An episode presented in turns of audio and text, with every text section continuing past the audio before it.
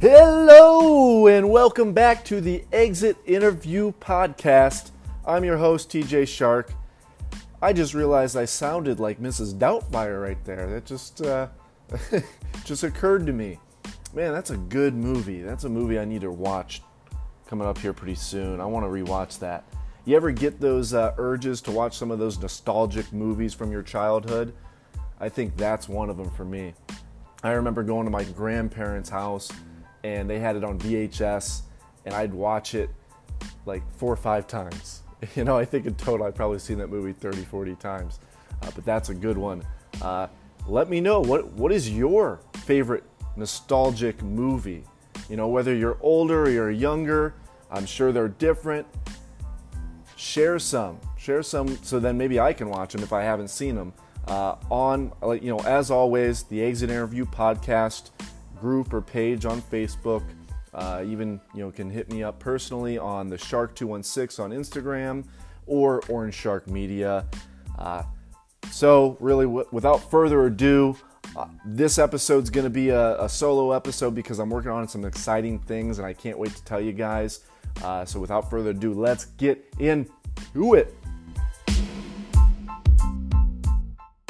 Thanks for joining us for our 12th episode of the Exit Interview podcast. As I mentioned, this is going to be a solo dolo episode for me because I actually really want to focus on some of the things that I've discovered through my entrepreneurial journey. We're going to discuss networking and is it dead, or at least is the traditional form of networking dead? Where has it gone? Obviously digital, but are Facebook and Instagram the best places to do that now, or is there something else out there? The last 2 episodes, we had some great guests on, really talented individuals, Wayne Daniels Jr. and Liana Gardner, both on opposite sides of the coast. Liana's in California, Wayne's in New York, and they're both, what we preach here at the Exit Interview is what? Go out there and get what you're worth, right? Take control of your own destiny. And that's what these 2 individuals are doing. And the reason I met them is through networking, but not on Facebook or Instagram or at a traditional chamber of commerce meeting down the street. I actually met them through LinkedIn.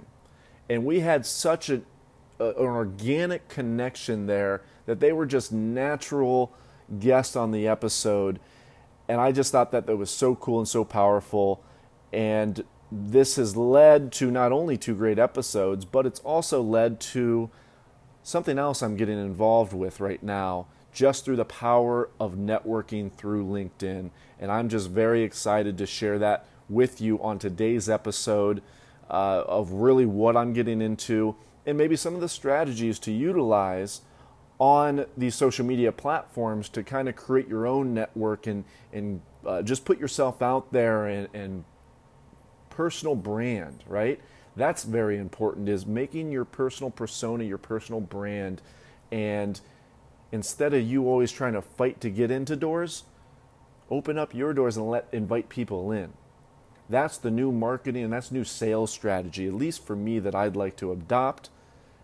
And a big part of the things that I'm doing right now.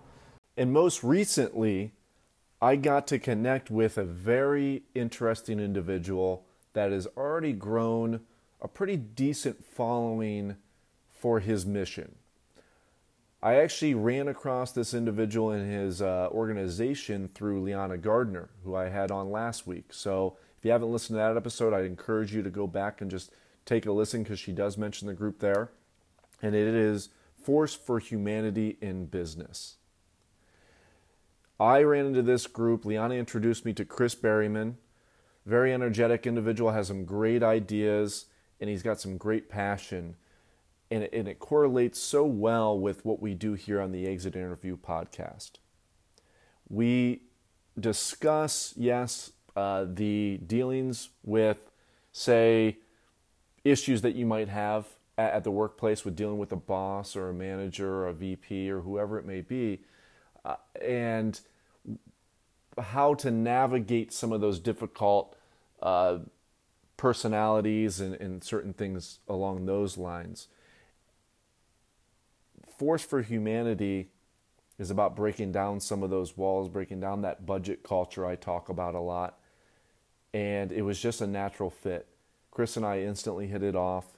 We share a lot of the same values and a lot of the same missions of what we really want to do in the future. I know in, hopefully it's shorter than this, but in 10, 15 years, I know there's going to be a lot of businesses out there that have a completely different organizational structure in place than what their traditional kind of top-down, trickle-down, shit rolls downhill budget culture is right now. It'll be a more equal level playing field where everybody, you know, nobody is really above anybody. I'm not saying this is really how it would be structured, but the idea of it, again, is just to, it's what I've said multiple times if you follow me. It's employees first, customers second. So many companies want to put customers first. And it's at sometimes the peril of the employee, right? Where everybody's cracking the whip and saying, we didn't meet our budget this month, so we need more out of you, or you need to stay later, you need to do this. That's not how it should be. It isn't. And Force for Humanity is a great opportunity for that.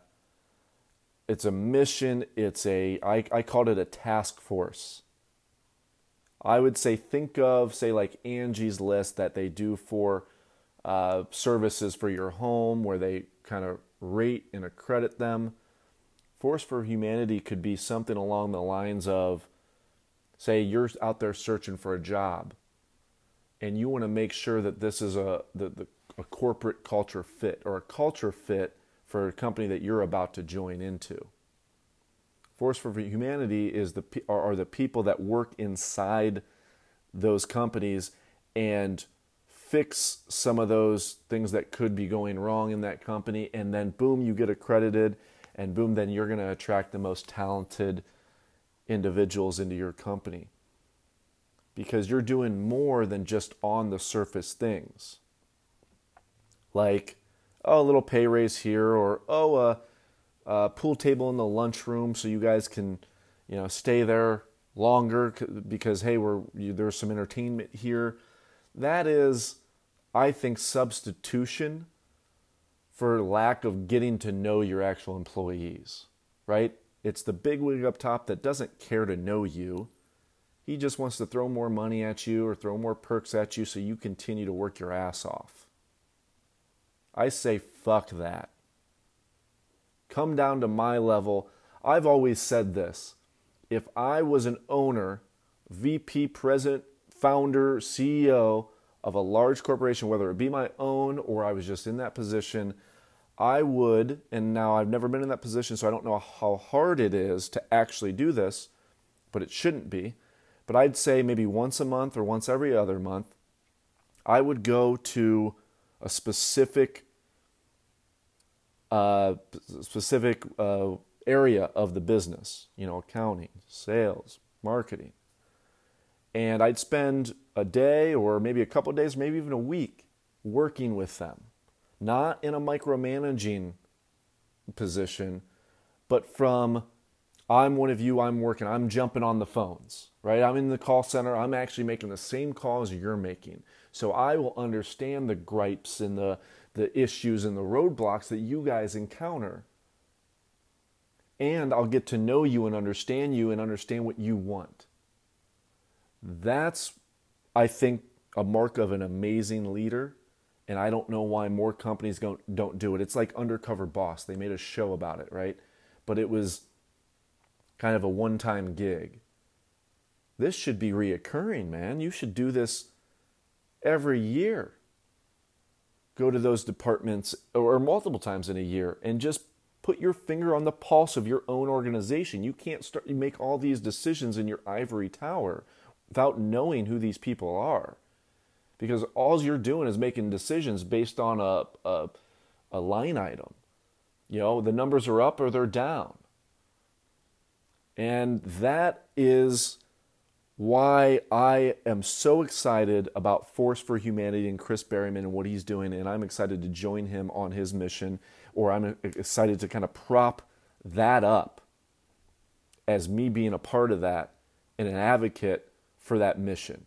Because, again, I know we've talked about a lot of these same themes on the Exit Interview podcast. I'm very much in line with him, and again, that came from the power of LinkedIn. Not just some local chamber of commerce, because what do we always find at those networking meetings, right? It's everybody just wants to sell you something. Nobody's there looking for help. They're just looking to sell their help. So it's just a whole bunch of salesmen basically in a room trying to pitch their value to each other. I've had conversations at networking meetings that were so bullshit and bland, and it was just like, you can tell the questions they were asking and their interest wasn't, they weren't truly interested. They were just trying to look for an angle to work in their service, to say, ooh, I can help you out with that. You know, I just think it's kind of fake. Now, I'm not demonizing and shutting down a lot of successful networking groups, because there are great networking groups out there. But the majority you see, though, are those people. And here's one, if you guys are well-versed in it, that I see all the time. It's personal financial people. Oh my gosh, the last couple I've been to have just been, that's all, there was probably, I'd say 80% of the people there were personal financial planners. Man, that's a tough gig. I know I would never be able to do it, but that is a tough gig, because I know you got to kind of start off just selling to friends or family, and then you kind of grow your base, and then you get, I mean, it's purely networking in that industry. And that's all you see at networking meetings. And I guess, you know, me being a salesman in multiple different industries, I haven't had much success with going to those. Doesn't mean that you can't find success yourself in going to those. But, you know, that's just my food for thought. Where I'm focused and where I see the biggest opportunity is not Facebook and not Instagram. Facebook used to be the go-to for businesses to jump on, and obviously we all need to have a presence on there. But organically reaching new people is not happening. So you sharing your valuable content on that platform is not going to do, I think, that well. I mean, it can if you have a good base, a good following, but if you're looking to grow a following, it's not the place, because what Facebook is doing is you're actually, I believe, only reaching like 7% of your audience. Your audience that already follows you, your organic posts only reach 7% of your own audience. I read that stat. I'd have to see where, so correct me if I'm wrong, but I'm pretty sure I read that correctly. Now everybody, well, over the past, 5 years, everybody's been very bullish on Instagram. Instagram, you can grow, you know, you can use the hashtags, you reach new people. Well, guess what? Obviously, Facebook owns Instagram. They're going the same route as Facebook. They're throttling it down, or whatever they do. I don't know the technical terms, but you're not ranking very high on hashtags if you don't already have a massive following. Getting in there new and posting valuable content now, which I do, and I still continue to. I just don't really look at the numbers. I don't freak out about, oh my gosh, this post only got so many likes or this many comments. You know what? Half of social media strategy is just consistency and kind of just barreling through and just putting out valuable content. And then the people that need it and want it will eventually find it.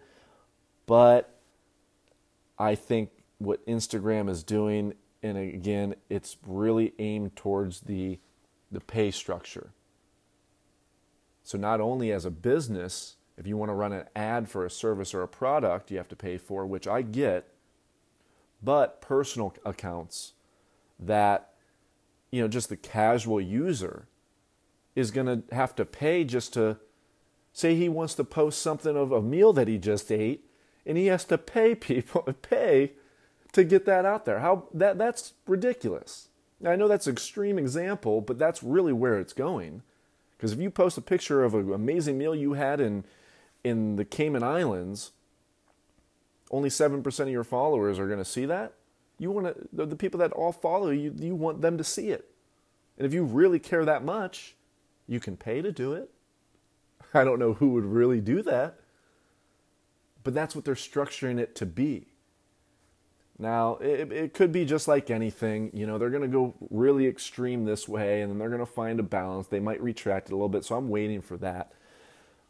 But anyways, it's so hard, and that's where it used to be. And I think people are still a little bit stuck on Instagram, but now it just came out publicly that they have changed the algorithms and certain things.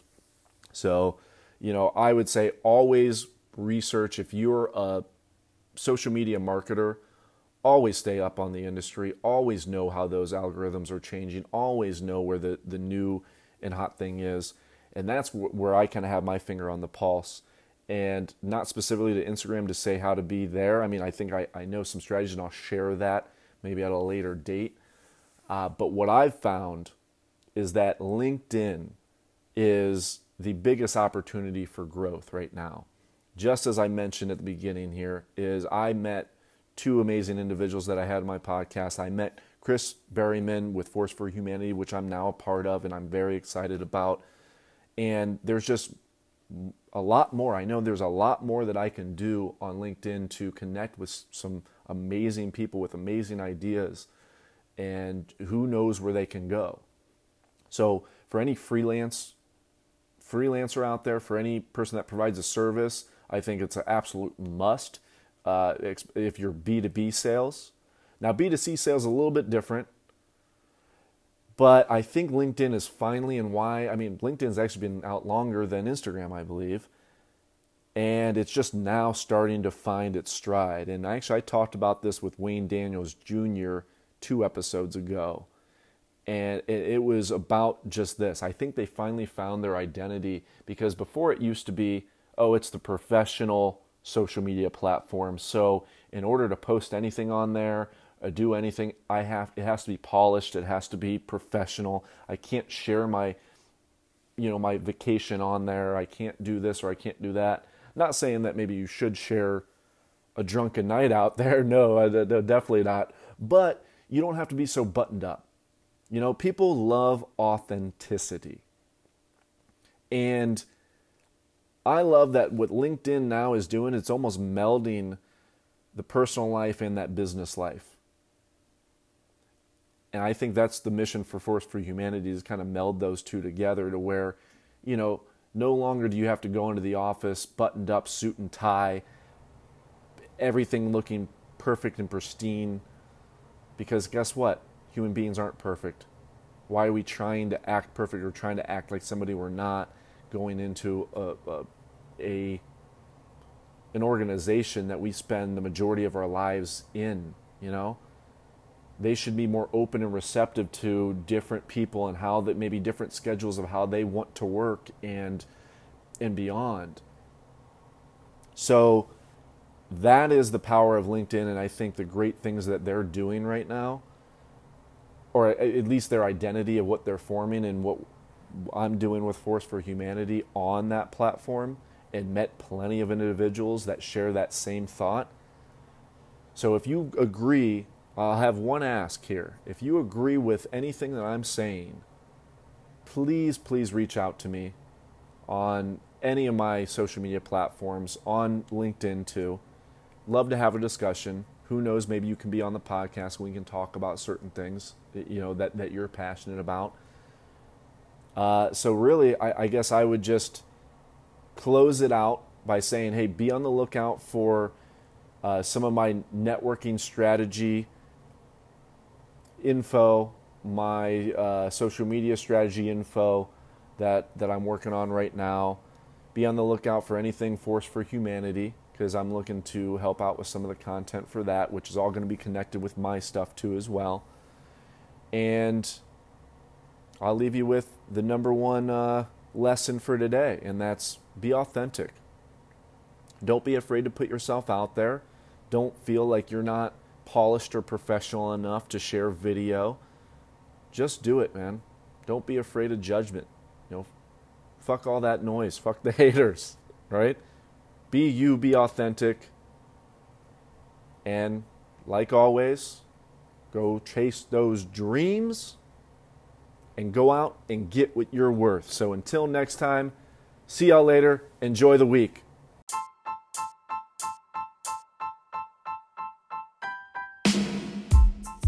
Thanks again for joining me on my 12th episode of the Exit Interview podcast. Hopefully you got some tips, you got some tricks, you got some value. Excuse me. Whoa, running out of gas here. So if you found any of that valuable, I'm always sharing those little things and those little thoughts on my Instagram accounts, on the Shark216, Orange Shark Media, and even on LinkedIn too, just TJ Shark.